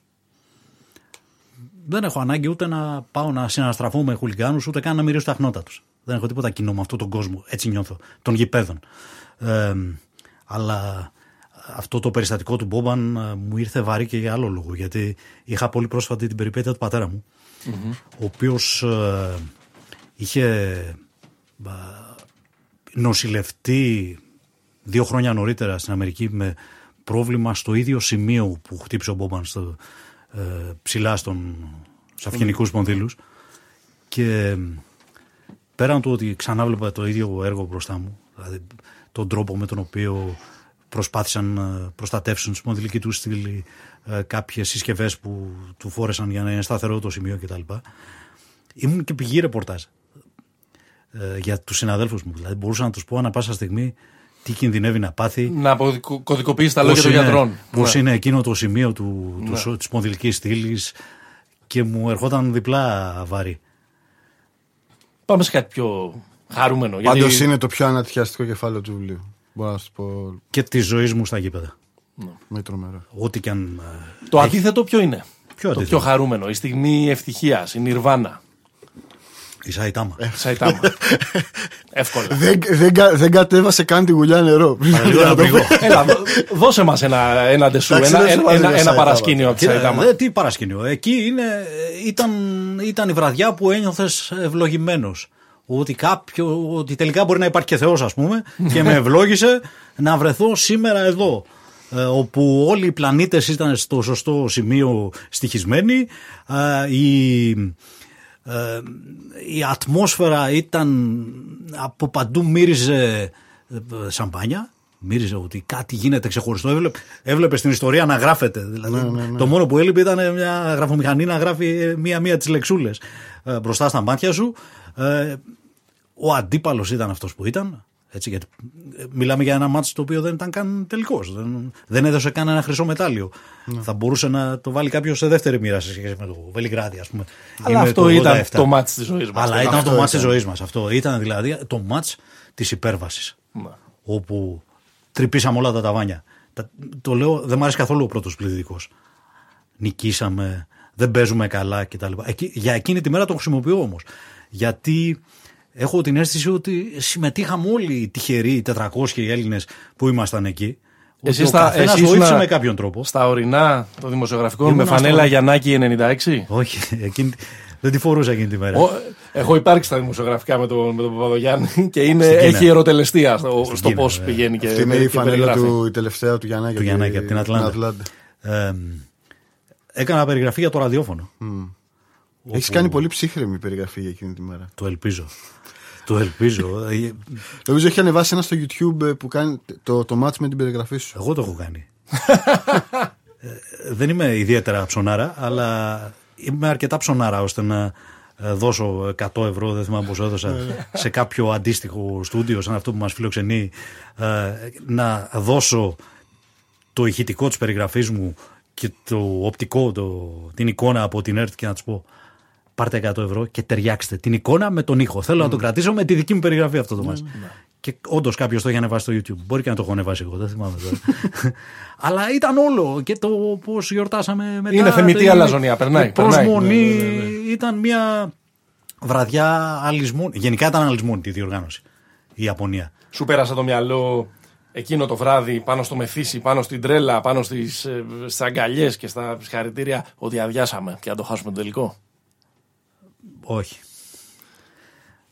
Και ναι, ε, δηλαδή, κοίταξε, όταν λειτουργούσε το, το μυαλό, ή λο- το λογικό, το έλεγε Γιατί προφανώς. είσαι επιφυλακτικός αυτό. συνήθως και στα Ναι. προγνωστικά σου κτλ. Ε, αλλά η λογική είχε περάσει σε δεύτερο πλάνο. Ναι. Έλεγες, αφού έζησα αυτό που έζησα, δεν υπάρχει πλέον λογική ανάλυση του τελικού. Θα κερδίσουμε. νομίζω δεν το λέω στεναχ- και στο τέλος της περιγραφής. Ναι, ναι. Και νομίζω δεν στεναχωρηθήκα. Αυτοί που στεναχωρήθηκαν ήταν οι παίχτε. Για την ήττα δεν στο μιλιόντουσαν τελικό. μετά. Δεν μιλιόντουσαν. Δηλαδή οι υπόλοιποι δεν μας χα... Δηλαδή για μας ο τελικός, για όλους τους υπόλοιπους ο τελικός ήταν με την Αμερική. Εγώ μπήκα στο αεροπλάνο της επιστροφής. Είχε βάλει τσάρτερ η πολιτεία πριν μαθευτεί το αποτέλεσμα, πριν γίνει ο τελικός. Και θυμάμαι ότι στο αεροπλάνο εγώ ήμουνα πανευτυχής. Ένιωθα δηλαδή ο- αυτό που σας περιγράφω τόση ώρα ότι έχω ζήσει την ωραιότερη μέρα της ζωής μου σε γήπεδο. Ε, αλλά οι παίκτες ήταν όλοι νεκροταφείο. Η πρώτη θέση μπροστά που καθόντουσαν για να έχουν και την άνεση δεν άκουγες κουβέντα, δεν μιλιόταν κανένας. Ήταν σκασμένοι ότι χάσαμε. Εντάξει, δεν είναι παράλογο. Ξαναπέζαν τα τρίποτα του Γκαρμπαχώσα. Ναι. Και πανηγυρίζαμε μάλιστα όταν προκρίθηκε η Ισπανία στον τελικό. ναι, επειδή είχε χάσει και τον Κασόλ. Είχε χάσει τον Κασόλ στην τελευταία φάση του αγώνα, πρώτο-τελευταία. Αλλά δεν είναι μόνο αυτό. Φοβόμασταν την Οι Αργεντινή. Ισπανοί δεν ήταν. αυτό που Δεν λες. είχε δημιουργηθεί ακόμα το. Ναι, Και μας είχαν κερδίσει. Δεν την χάναμε Ολυ- ποτέ από τους Ισπανούς. Μας είχαν Ναι. κερδίσει την Ολυμπιάδα η Λοιπόν, θα σου Αργεντινή. πω. Ενώ που- η Αργεντινή. ναι. Θα σου πω που διαφωνώ με, μαζί σου. Συμφωνώ πολύ μαζί σου στην, ε, πάντα στην προσέγγιση που έχεις ε, διαιτητικά και στον τρόπο με τον οποίο ε, κάνεις και το σχόλιο σου μετά από παιχνίδια που επικαλείται η μία ή η άλλη ομάδα. Είτε είναι ελληνικό ντέρμπι, είτε είναι κάποιο διεθνές μάτς ε, την, ε, την διαιτησία. Αλλά πιστεύω ότι στον ημιτελικό του 7 στη Μαδρίτη μας φάγανε. Τα σφάξανε. Το Ελλάδα-Ισπανία. Δεν το πιστεύω. Τι Λες μας όχι. φάγανε. Όχι. Μας φάξανε οι διαιτητές. Ναι, ναι, ναι. Δεν το πιστεύω, όχι. Πιστεύω ότι χα- έχασαν. Χάσαμε το μυαλό μας. Ναι, Το αναλύεις πολύ βέβαια με- ε, μέσα. ότι ναι μεν υπήρξε αδικία αλλά πώς να το πω ε, ήταν ε, οι διαιτητές του αγώνα πήγαν λίγο με το, με το κύμα, με το ρεύμα Ναι. Και με την Ο- έδρα. δηλα- ναι. το πρόβλημα είναι ότι έχασε η ομάδα το μυαλό από τα καμώματα των Ισπανών. Αυτό είναι όλο. Ε, σε αυτούς που έχασαν το μυαλό ανήκουν και οι ίδιοι διαιτητές. Δηλαδή, εγώ πρόβλημα έχω με το διαιτητή αν αδικήσει κάποιον και εμένα. Ναι. Αν δηλαδή κάποιος μου αποδείξει ή έχω σοβαρές ενδείξεις ότι ο διαιτητής το κάνει επίτηδες, θα τον σκίσω στο κείμενό μου. Ναι. Αλλά επειδή αυτές δεν Το τις έχεις έχω κάνει σχεδόν ποτέ, Ποτέ. Ναι. με ίσως μία εξαίρεση για την οποία δεν θέλω να μιλήσω, ε, δεν, ε, δεν νομίζω ότι αξίζει Εντάξει, Ή να το πω να ανοίξει διαφορετικά. αυτό το Επειδή κεφάλαιο με τους καθόλου. Ισπανούς που ξεκίνησε ένα, μια, ένα μεγάλο σερί, τον πάντα στο τέλος μας έφταιγε η διετσία. Αν μας έφταιγε κάπου, μπορεί να ήταν εκεί. Να το, να το κάνω ένα, ε, ένα rephrase. Με πειράζει πολύ ότι αυτή η ομάδα με αυτούς τους παίκτες δεν μπόρεσε να κρατήσει τη συγκέντρωσή της. στο Ναι. τέλος. Σε εκείνο το. μα, Δεν, δεν, δεν, δεν ήταν και πολύ καλή μεταξύ μας εκείνο το Ευρωμπάσκετ. Δεν ήταν Άθλια. ανάλογο, Άθλια. δεν ήταν ανάλογο των δύο, ε, Ήταν άθλια. των δύο προηγούμενων. Έγινε, Θυμάμαι- κοιμήθηκε ο Θεός με τη Σλοβενία. Θυμάμαι στον προημιτελικό με τη Σλοβενία, τον αλυσμόνητο κατά τα άλλα, να λέω μέσα μου ή έξω μου, γιατί έκανα και τότε περιγραφή στο ραδιόφωνο, ότι δεν έχω δει ποτέ χειρότερη την εθνική. Ναι. Μέχρι το 34ο λεπτό εκείνου του αγώνα. Είχε ήταν χαλάσει όμως, και λίγο το κλίμα. ήταν όμως καταπληκτική στον ημιτελικό, τον χαμένο. Στο χαμένο μας ήταν καταπληκτική. Ναι, αυτό που λέμε. Είναι, έκανε μια υπέροχη εμφάνιση. Σαν να άλλαξε εντελώς το τσιπάκι που λένε, να γύρισε η σελίδα. Το κλίμα λένε ότι είχε χαλάσει. Το έλεγε ο Φίλιππος ο συγχωρεμένος, ο οποίος ήταν ακόμα άμυστος. Το τονίζω το άμυστος υπεύθυνος τύπου της Εθνικής. Μέχρι τα μισά της προετοιμασίας, μέχρι που έφυγε. Και εφόσον το έλεγε ο άνθρωπος που τη ζούσε από μέσα, δεν, δεν χρειάζεται καθόλου ανάλυση. Όμως έφτανε στα αυτιά μας και από τρίτες καραμπόλε ότι τα προηγούμενα χρόνια ήταν παρέα η ομάδα, το χάσε λίγο αυτό, παραγνωριστήκαν λίγο μεταξύ τους. Εντάξει, δεν είναι παράλογο. Ούτε, ούτε, ούτε ισχύει αυτή η μυθοποίηση που, με την οποία έτσι, α, ε, συνοδεύονται, συνοδεύεται η φιλολογία για άλλες χρονιές. Ποτέ δεν ήταν μια παρέα χωρίς έρηδες, χωρίς κόντρες, χωρίς τίποτα. Ούτε η Νομίζω εθνική, ότι ούτε καμία καμία ομάδα στην Καμία. ιστορία ποτέ δεν Και είναι. νομίζω ότι η Ελλάδα, οι εθνικές του 5 και του 6 και του 7 είναι παίχτες οι οποίοι άλλαζαν στάτου. Ναι. Δηλαδή, Παίζει ε, ρόλο και αυτό. Δεν είναι ο Παπαλουκάς του 7, δεν είναι ο Παπαλουκάς του 5. Λέω ένα τυχαίο εντάξει, παράδειγμα. έχει ή ο μεσολαβήσει Σπανούλης, και το ή ο- φάει. Ή ο Διαμαντίδη, κανένας τους. Ναι, ο Σπανούλης ας πούμε το 5 ήταν Το πέντε ο παγκίτης. τελευταίος τροχός της Ναι, ναι, αμάξης, ναι. ο, 12, ο 11ος παίκτης και το 6 ήταν στο NBA. Ναι. Και, το 7 είναι- είχε μόλις έρθει από το NBA. Σωστό. Ε, δεν λέω ότι άλλαξε ο Σπανούλης. έτσι. Όχι, α- το στάτου το στάτους όλων Ναι, των παικτών ανέβαιναν. και του προπονητή και όλων άλλαζε λίγο λίγο με όσα αυτό συνεπάγεται. Δεν είναι πάντα ναι, ναι, ναι. θετικό. Είναι και θετικό και στα μάτια των αντιπάλων ακόμα. Αλλά και αυτό και το πώς σε βλέπουν οι αντίπαλοι έχει, είναι και αυτό δίκοπο. Και σιγά Αφενός σε φοβούνται, αφετέρου όμως σε σκυλιάζουν και να σε νικήσουν. Και σιγά σιγά νομίζω επειδή έχει αρχίσει να ξαναδυναμώνει τότε ο Ολυμπιακός οδηγούμαστε ξανά σε μια κούρσα ε, εξοπλισμών που θέλω πολύ το σχολείο σου σε αυτό ε, ειδικά από τη στιγμή που μεταπηδά και ο Σπανούλης θεωρώ ότι αυτή η κούρσα των εξοπλισμών είναι και ο βασικότερος λόγος αυτής της δεκαετούς ξηρασίας που περνάμε στην ε, εθνική ομάδα. Τι λες; Συμφωνώ γιατί φαίνεται ότι τούτη η κόντρα τρύπωσε μέσα στα αποδητήρια, μπήκε μέσα στα αποδητήρια. Με αφετηρία όλοι παραδέχονται το 2010 και με θριαλίδα εκείνο το φιλικό με το Ελλάδα-Σερβία μπουνίδια. με τις καρεκλιές και αυτά. Οι καρεκλιές δεν έπαιξαν τόσο το ρόλο. Το- τα επεισόδια του αγώνα δεν ήταν τόσο σημαντικά για την εθνική μας. Σημαντικός ήταν ο τρόπος που αντιμετωπίστηκε όλο αυτό από τον οπαδικό τύπο, Ναι. από Μερικές φορές καρεκλιές σπυρώνουν κιόλας. ναι, επειδή η σερβική ομάδα είχε παίκτες του Ολυμπιακού. Ε, απ' τη μία ήταν ο Τεόντοσιτ και απ' την άλλη ο Διαμαντίδης και πάει λέγοντας. Ε, πολλοί το χρησιμοποίησαν όλο αυτό για να παίξουν ένα παιχνίδι οπαδικό ε, μέχρι καφρίλας πάνω στην πλάτη της εθνικής ομάδας. Έκανε δηλαδή ακόμα και τους ίδιους τους παίκτες να λένε Δεν θέλω άλλο. Δεν, δηλαδή, δεν, δεν το ευχαριστιέμαι πια. Το πένασε εκείνο το Το είπε ο καλοκαίρι. Διαμαντίδης. Δεν το είπε ευθέως. Ναι. Αλλά φαίνεται ότι έπαιξε το ρόλο του αυτό, όσο και αν ο ίδιο. Δεν σε εμπόδισε βέβαια μετά να τον, να τον ψήνεις συνέχεια στα κείμενά σου. Ο Διαμαντίδης δεν μου μιλάει. ναι. Ο Παπαλουκάς δεν μου μιλάει. ναι. ε, ο Γιαννάκης, Γαλόνια. ο Γιαννάκης δεν μου μιλάει. Είναι γαλόνια. Είναι γαλόνια γιατί για μένα που είμαι και παράξενος μπορεί να δείχνουν ότι κάνω καλά τη δουλειά μου. Άλλος θα πει, αγόρι μου είσαι χαζός, ας πούμε. Αντί να τα έχει με όλους καλά, τσακώνεσαι με τους παίκτες. Ναι. Εμένα με νοιάζει να είμαι δίκαιος. Για μένα το μεγαλύτερο ε, γαλόνι, για να χρησιμοποιήσω την ίδια λέξη, το μεγαλύτερο κοπλιμέντο που μου έχουν κάνει, είναι κάτι που είπε στην παρουσίαση του προηγούμενου βιβλίου μου, καλή ώρα, ο Μιχάλης Κακιούζης. Αρχηγός της εθνικής ομάδας, θυμίζω έτσι, όχι κανένας τυχαίος. Και λίγο δύσκολος, παράξενος άνθρωπος, αν και δεν του πολύ φαίνεται. Όχι παράξενος, ιδιόμορφος, όπως είναι όλοι. Sui generis. Ναι, ναι. Κάπως έτσι. λέει, αυτό τον τύπο λέει, που βλέπετε δίπλα μου, εμένα δηλαδή, όταν γράφει, όλοι τον βρίζουμε. Κανένας δεν συμφωνεί, λέει, με αυτά που γράφει. Και μετά λέει που περνάει ο καιρός και τα ξανασκεφτόμαστε και τα ξαναβλέπουμε και τα ξαναδιαβάζουμε. Συμφωνούμε όλοι. Αυτό λοιπόν για μένα είναι μεγαλύτερη, το μεγαλύτερο κομπλιμέντο που μου έχουν κάνει. Εί- Είπαμε την πιο δύσκολη στιγμή. Είπαμε την πιο ευτυχισμένη στιγμή. Δημοσιο, δημοσιογραφικά, επειδή είμαστε και σε αυτό το τερέν τώρα.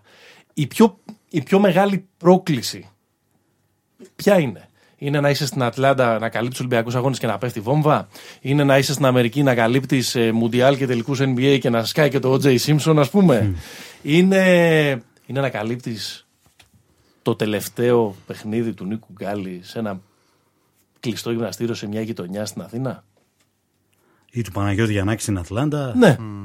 Απλά υποθέτω ότι του Γκάλη είχε και δημοσιογραφικό ενδιαφέρον να μάθουμε τι έγινε. το, το, έγινε, ναι. το, το περιγράφεις πολύ. Μάλλον ε, εκεί δεν καταλήξω. Το περιγράφεις λεπτό προς λεπτό ουσιαστικά στην- στο, στο κεφάλαιο που αφιερώνεις στο, στο βιβλίο. Πες μας κάτι που δεν ξέρουμε για εκείνη τη βραδιά. είναι ένα. Είναι ένα... Εκτός αν είναι το επόμενο βιβλίο. Κάτι που δεν ξέρουμε. Αν κάνει όλα τα B-sides. Ναι. Αυτό που δεν ξέρετε, δεν ξέρουμε είναι, είναι, είναι μια αίσθηση που έχω. Όχι πληροφορία. Πληροφορία άλλη δεν υπάρχει. Με, με συγχωρείς. Πληροφορία που μπορώ να πω δεν Είναι υπάρχει. το μάτς Αμπελόκηπη Παναθηναϊκός, Ναι. 1994, ε, τέλη Σεπτεμβρίου. Ο Κώστας Πολίτης, τότε προπονητής του Παναθηναϊκού, δεν ξεκινάει τον Νίκο Γκάλη ε, στην ε, πεντάδα. Ο Γκάλης ε, τσαντισμένος αρνείται να μπει στο παιχνίδι στο 7ο λεπτό που επιστρατεύτηκε. Στο ημίχρονο πηγαίνουν στα αποδητήρια, τσακώνονται, αλλάζουν λόγια, δεν ξέρω τι έγινε. Δεν βγαίνει ποτέ για το δεύτερο ημίχρονο ο Γκάλης και μετά από λίγο φεύγει από το γήπεδο. Φεύγει με ένα ταξί. Τι- Αυτό που θέλω να προσθέσω, που είναι η δική μου πινελιά, ας πούμε, είναι ότι πιστεύω ότι το έχει μετανιώσει ο Γκάλης. Ναι. Τον τρόπο με τον οποίο το χειρίστηκε. Το έχει μετανιώσει όχι απέναντι στον καθρέφτη του, γιατί ο, ο Γκάλης είναι αυτό που έδειξε εκείνη τη μέρα. Είναι ο άνθρωπος δηλαδή που αν στραβώσει δεν υπάρχει περίπτωση να ισιώσει. Το έχει μετανιώσει απέναντι στην ιστορία. Στην ιστορία, συνολικά στην ιστορία του. Στο legacy. Ότι δηλαδή αυτό που λες, ότι θα μπορούσε το κληροδότημά του να είναι διαφορετικό εάν, ε, εάν το είχε χειριστεί λίγο πιο διαλλακτικά. Βέβαια από το βιβλίο που έγραψε, από το βιβλίο που έγραψε ο Ραμπότας, ο φίλος του τότε και άμεσος συνεργάτης του, γιατί γελάτε; Ήταν ωραίο το τότε. Ε, προκύπτει ότι είχε αποφασίσει να ξαναπαίξει, ότι, δε- ότι δεν πήρε τότε απόφαση να σταματήσει το μπάσκετ. Είχε, και μάλιστα είχε αποφασίσει να πάει στον ΠΑΟΚ, που ήταν τεράστιο βήμα. Πότε θα ήταν αυτό. Ναι. Το- Αλλά δεν του επετράπει από τον Παναθηναϊκό που είχε ακόμα τα δικαιώματα. Είχε πει ο συγχωρεμένο ο Παύλος ότι ε, ναι, μεν θα σου τη δώσω την ελευθερία σου, αλλά μόνο για να πας στον Άρη. Ναι. Δελτία ακόμα τότε. δεν ξέρω. συμβόλαιο, οι- όχι οι, συμβόλαιο. οι αρχές Συμβόλαιο. συμβολέου. Απλά είχε ισχυρό συμβόλαιο. Ναι, Δεν ναι, ήταν ναι. ναι, ελεύθερο. ναι, όχι, Θα δελτία σου- δεν- δεν τα ήταν. δελτία δεν καρφώσω ήταν. το Το δελτίο. 91-92 νομίζω έγιναν τα δελτία Αλλά εκεί με τις πιστεύω απεργίες. ότι ο Γκάλης μέσα του, του- του έχει το αγκάθιο ότι μπορούσε να παίξει άλλα πέντε χρόνια. Ότι γι' αυτό δηλαδή έχει μετανιώσει. Ότι δηλαδή θα μπορούσε, πιστεύει ότι θα μπορούσε να φερθεί κάπως πιο διαλλακτικά, έστω μέσω τρίτων, μέσω τέταρτων, έτσι δούλευε ο Γκάλης τότε, ε, αλλά θα μπορούσε να δώσει την εντολή ότι ό,τι και να γίνει θα τα βρείτε στους εκπροσώπους του. Του έχεις κάνει και ε, μία τουλάχιστον νομίζω μεγάλη συνέντευξη τα τελευταία ε, χρόνια.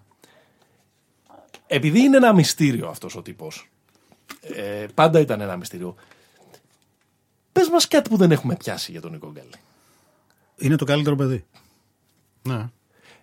Είναι ο καλύτερος άνθρωπος του κόσμου. Σας το υπογράφω. Δεν είναι δηλαδή ο ψυχρός Αυτό, επαγγελματία. αυτό εννοώ. Ότι δεν είναι ο ψυχρός επαγγελμα... ψυχρός επαγγελματίας είναι. Ναι, εννοώ απόμακρος ο, Ω ο επαγγελματίας killer αυτό, είναι ναι. ρομπότ. Ε, αλλά είναι από τους πιο αγνούς ανθρώπους που υπάρχουν. Παλιά έκανε και μια διαφήμιση στο γάλα αγνό Ναι, ναι, ναι, και το βρίσκω πολύ ταιριάστο. Αυτό είναι. Ο Γκάλης είναι αυτό που βλέπεις. Δεν, είναι, δεν έχει δεύτερες σκέψεις, τρίτες, τέταρτες κτλ. Ε, Είναι ένας άνθρωπος φοβερά ντροπαλός, straight, γνήσιος, πλακατζής μέσα του. Ε, έξω καρδιά πάνω από. Εντάξει, δεν είναι ακριβώς. Δεν είναι ακριβή η έκφραση, αλλά ε, τη χρησιμοποιώ καταχρηστικά για να συνεννοηθούμε. Δεν είναι άνθρωπος που γουστάρει να κάθεται στο σπίτι του και να παίζει τάβλη στο ίντερνετ όπως κάνει κατά καιρούς. ε, είναι της παρέας, είναι της, ε, του κρασιού και του πούρου. Δημιουργούσε όμως σχίσματα, ρε παιδί μου. Δηλαδή, δη- δημιουργήθηκε αυτή η απόσταση ανάμεσα σε εκείνο και στους άλλους σωματοφύλακες. Δεν λέω ότι έφταιγε αυτό. Μπορεί να φταίγαν και οι υπόλοιποι. Μάλλον σε αυτές τις περιπτώσεις όλοι έχουν ένα μερίδιο ευθύνης. Ο Γκάλης, για να τον καταλάβει κανείς, πρέπει να θυμάται το εξής. Ναι. Ότι όταν ήρθε στην Ελλάδα δεν ήξερε κανέναν. Όχι μόνο δεν ήξερε κανέναν, αλλά δεν ήξερε ούτε τη γλώσσα, ούτε το περιβάλλον, ούτε τι είναι Ελλάδα, ούτε τι είναι ελληνικό μπάσκετ, ούτε τι είναι Άρης, Μιχαηλίδης, Ιωαννίδης και τέτοια. Δεν ήξερε τίποτα. Ε, ακόμα και η σχέση που δημιούργησε με την Μακαρίτησα την Τζέννη ήταν κάτι το οποίο κάποιος το έριξε στον δρόμο του. Ήταν δηλαδή μια, ένα, προξενιό. ένας έντεχος, ε, ένα προξενιό, όπως σωστά το λέει ο Δημήτρης, ε, για να νιώσει καλύτερα, να μην αρχίσει να σκέφτεται να φύγει. Λοιπόν, και ταυτόχρονα τον περιτριγύριζαν αρπακτικά, κάθε είδους. Κάτι ήθελαν από αυτόν. Άλλοι ήθελαν να του βάλουν τα λεφτά, άλλοι θέλαν να μοιραστούν τη δόξα του, άλλοι θέλαν να είναι στον κύκλο του και να το. Εντουράζ. Ναι, και να το κρατάνε, φωτογραφίζονται μαζί του. Ε, παίζονταν και τότε τρελά λεφτά. Μπορεί να μην ε, είναι ίδια τα μεγέθη με τα μετέπιστα, αλλά για Άρη και ΠΑΟΚ τα χρήματα που παίζονταν ήταν απίστευτα. Και έτσι λοιπόν έμαθε να μην εμπιστεύεται κανέναν ο Γκάλης. Έφτιαξε ένα Ταυτόχρονα, περίβλημα ναι. επιφυλακτικότητας. Που- όχι περίβλημα. Άμυνας. Μια ασπίδα. Ασπίδα, μια πανοπλία, πανοπλία. πανοπλία. Αυτό. Το οποίο το κρατάει μέχρι σήμερα. Γιατί έχει γίνει δεύτερο δέρμα του πια αυτή η πανοπλία.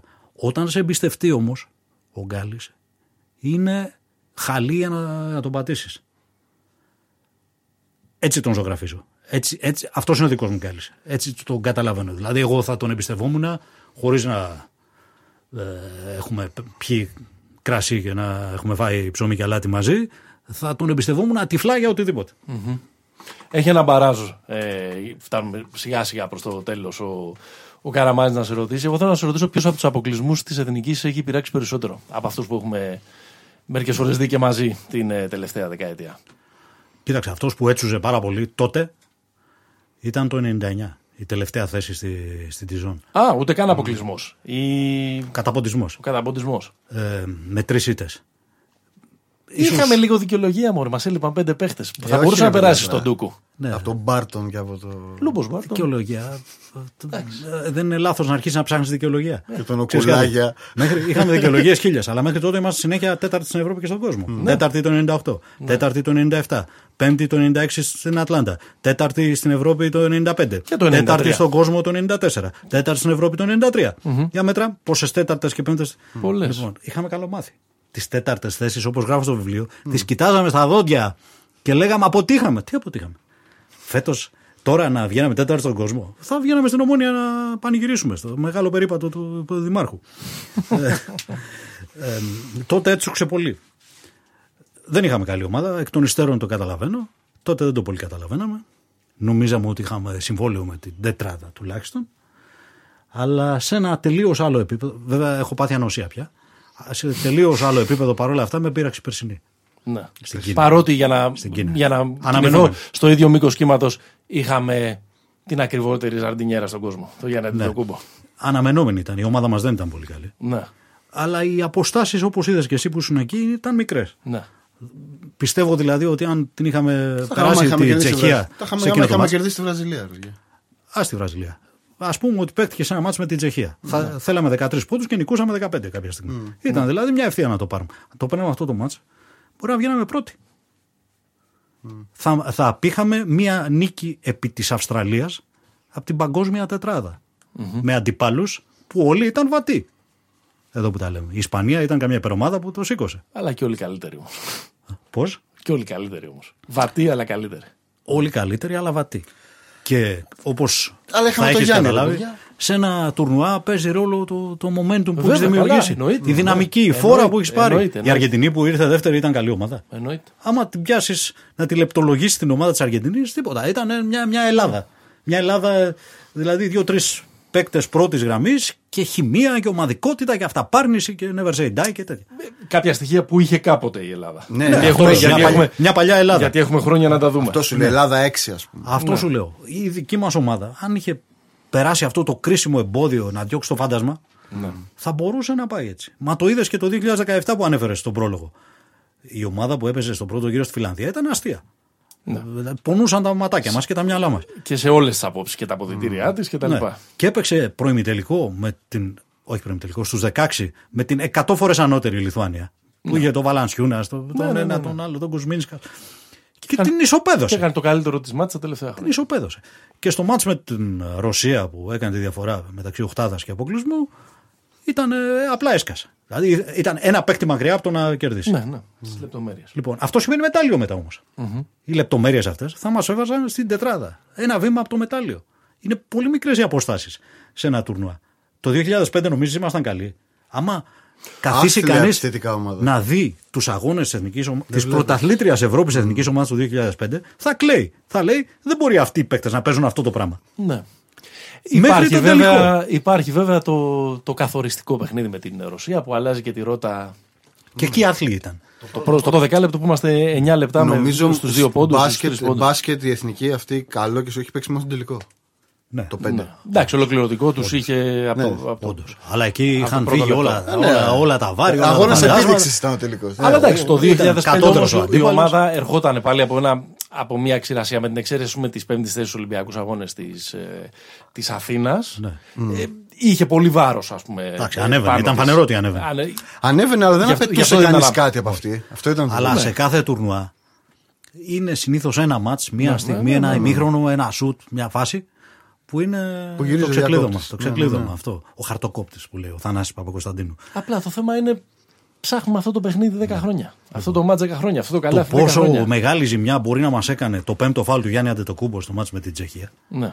Μπορεί να μην το έχουμε συνειδητοποιήσει ακόμα. Ναι. Μπορεί να μην το ξαναδούμε καν στην εθνική του Γιάννη. Ναι, ναι, σωστό. Το πιστεύεις αυτό; Ναι. Η φ- φάση εκείνη θα μπορούσε να φέρει την εθνική στους 8 και από τους 8 να γίνει εφαλτήριο για κάτι μεγάλο. Ήταν πολύ μικρές οι διαφορές μεταξύ των ομάδων στο παγκόσμιο πρωτάθλημα. Ναι. Εδώ οι Αμερικανοί εξαφανίστηκαν. Ούτε στην τετράδα δεν μπήκαν. Γιάννη θα ξαναδούμε στην εθνική λοιπόν. Ε, κοίτα, η, η εύκολη απάντηση είναι όχι. Η εύκολη απάντηση δεν είναι ναι.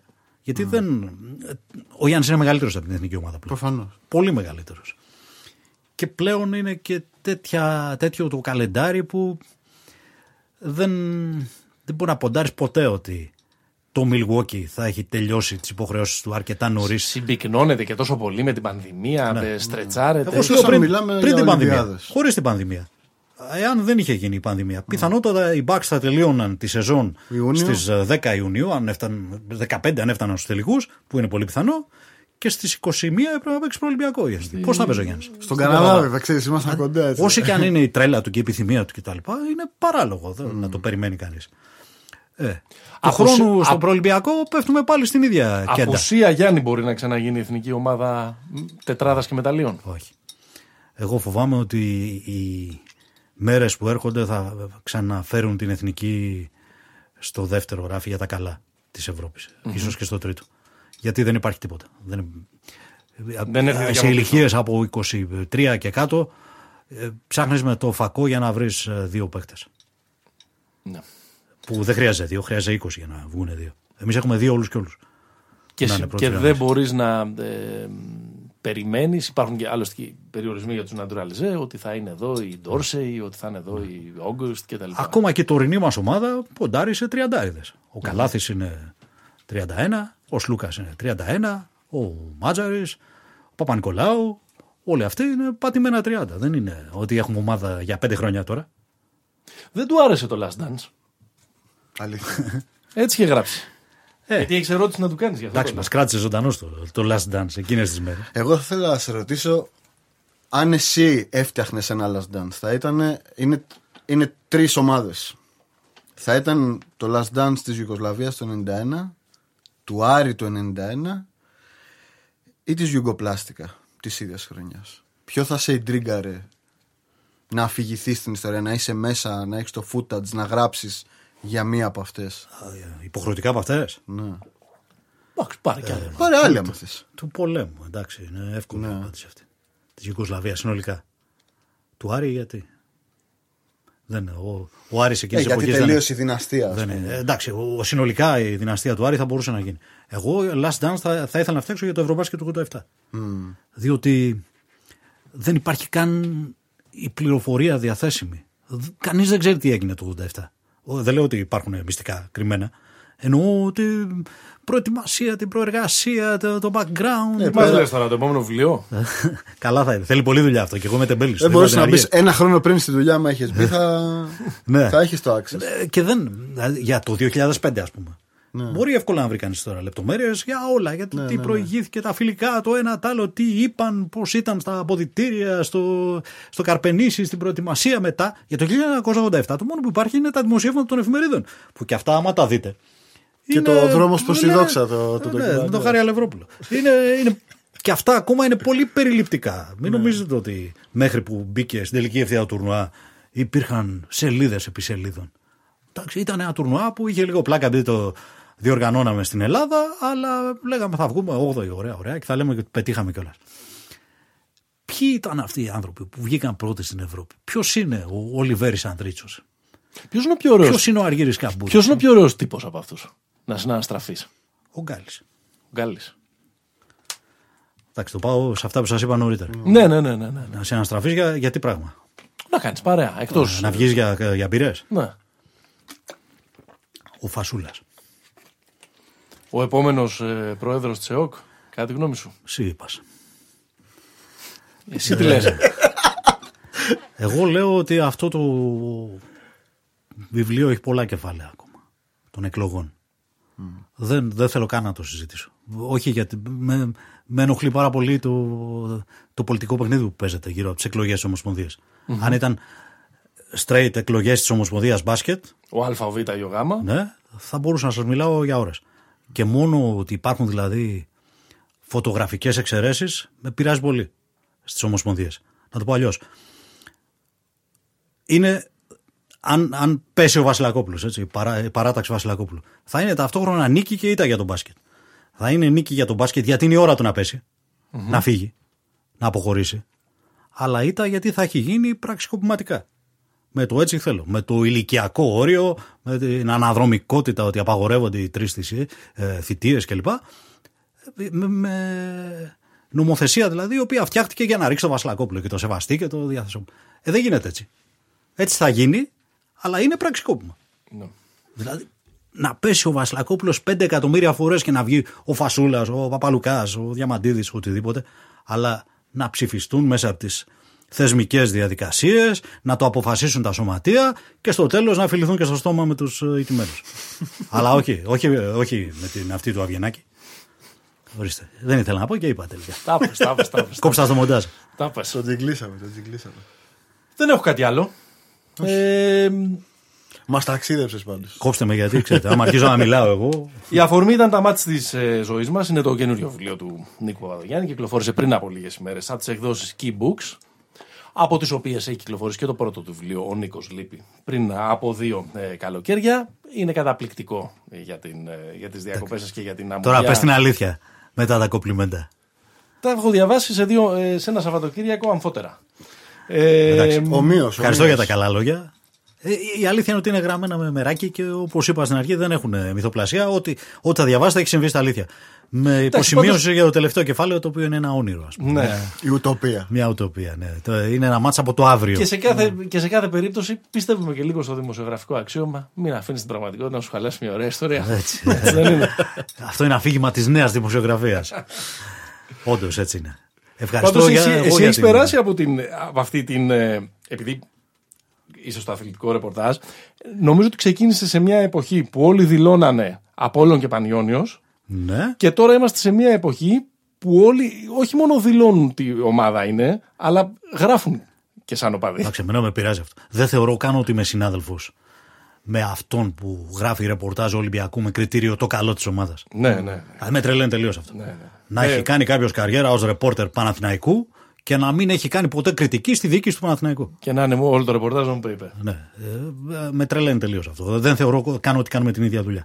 Σε ευχαριστούμε πολύ. Εγώ ευχαριστώ για την Νίκος πρόσκληση. Παπαγιάννης. Να με ξαναφωνάξετε, θα ξανάρθω. Πρώτος και καλέ- αυτό είναι απειλή. Πρώτος καλεσμένος, απειλητικά μπήκε ε, στην ε, πραγματικότητα του Pick and Popa, του μπασκετικού podcast του popaganda.gr. Μας ακούτε μέσα από το site, μας ακούτε μέσα από το Spotify, από τα Apple Podcast, από τα Google Podcast, από οπουδήποτε ακούτε τα αγαπημένα σας podcast. Κάντε like στη σελίδα μας στο ε, Facebook, Pick and Popa. Γράψτε μας review. Πείτε σε έναν φίλο ότι μας ακούσατε. Προσπαθούμε να μεγαλώσουμε την ε, κοινότητα και σας θέλουμε ε, μαζί μας. Την επόμενη εβδομάδα Ξεκινάει θα η κάνουμε σεζόν. NBA Restart Special. Θα σας ζητήσουμε και μέσα από το ε, Facebook να στείλετε ερωτήσεις που θα μπορούν να αποτελεσουν αφετηρία και σπίθα για να κάνουμε την ε, κουβέντα. Χαμό. Ποιος θα το πάρει; Το Milwaukee, πάλι τα λέμε αυτά. Νάτος. Ευχαριστούμε πολύ το στούντιο The Cave που μας φιλοξένησε για άλλη μια εβδομάδα. Ευχαριστούμε Καλά πολύ έκανες τον- και με έκοψες γιατί ήμουν έτοιμος να επιχειρηματολογήσω. Άντε, ε, επιχειρηματολόγησε. Τίποτα. Απλά επειδή θεωρώ ότι αυτή την πολύ περίεργη ειδική συνθήκη με την φούσκα στην οποία, τριών μηνών ίσως, στην οποία θα γίνει η σεζόν, νομίζω ότι ο Γιάννης περισσότερο από κάθε άλλον superstar έχει τα στοιχεία να τη διαχειριστεί καλύτερα. Δηλαδή την κάποια ισοστρέφεια που χρειάζεται, την προσήλωση, τη δίψα ε, και τους συμπαίκτες που ταιριάζουν σε όλο αυτό. Πάνω που πήγα να βάλω μια τελεία, αν και σε άλλο θέμα. Έχεις φανταστεί την επόμενη χρονιά που θα πρέπει να γράφεις ή να περιγράφεις αγώνες που δεν θα είναι κανένας δίπλα σου ή σχεδόν κανένας δίπλα σου; Πού δίπλα μου; Στα γήπεδα. Γιατί; Ε, λόγω της πανδημίας, λόγω Α, του κορονοϊού και λόγω τα του λοιπά. κεκλεισμένου. Μα δεν πηγαίνω στο γήπεδο. Ναι. Ε, Πώς θα σου φαίνεται όμως όλο αυτό το πράγμα, θα είναι λίγο νερόβραστο. δεν μπορώ καν να παρακολουθήσω. Το ομολογώ. Ενώ ας πούμε την Premier League του ποδοσφαίρου την παρακολουθώ αρκετά φανατικά. Τότε να μάρα, έτσι. Το Δυναμάρα. Έτσι, μπράβο. ε, δεν μπορώ καθόλου να δω μάτσα. Με τα βία σπίθω τον εαυτό μου να δω το μάτς της ομάδας μου. Αυτό που με ενδιαφέρει δηλαδή. Ευχαριστούμε πολύ. Αυτοί ευχαριστώ. ήμασταν. Αντίο Πώς σας. το κάνουνε, πώς το λέγανε, Τέρεν Νανά, Δημήτρη; Παναγιώτη. Εμένα Τα τίποτα. λέμε την επόμενη εβδομάδα. Νίκο, ευχαριστούμε. Εγώ ευχαριστώ. Να είστε καλά.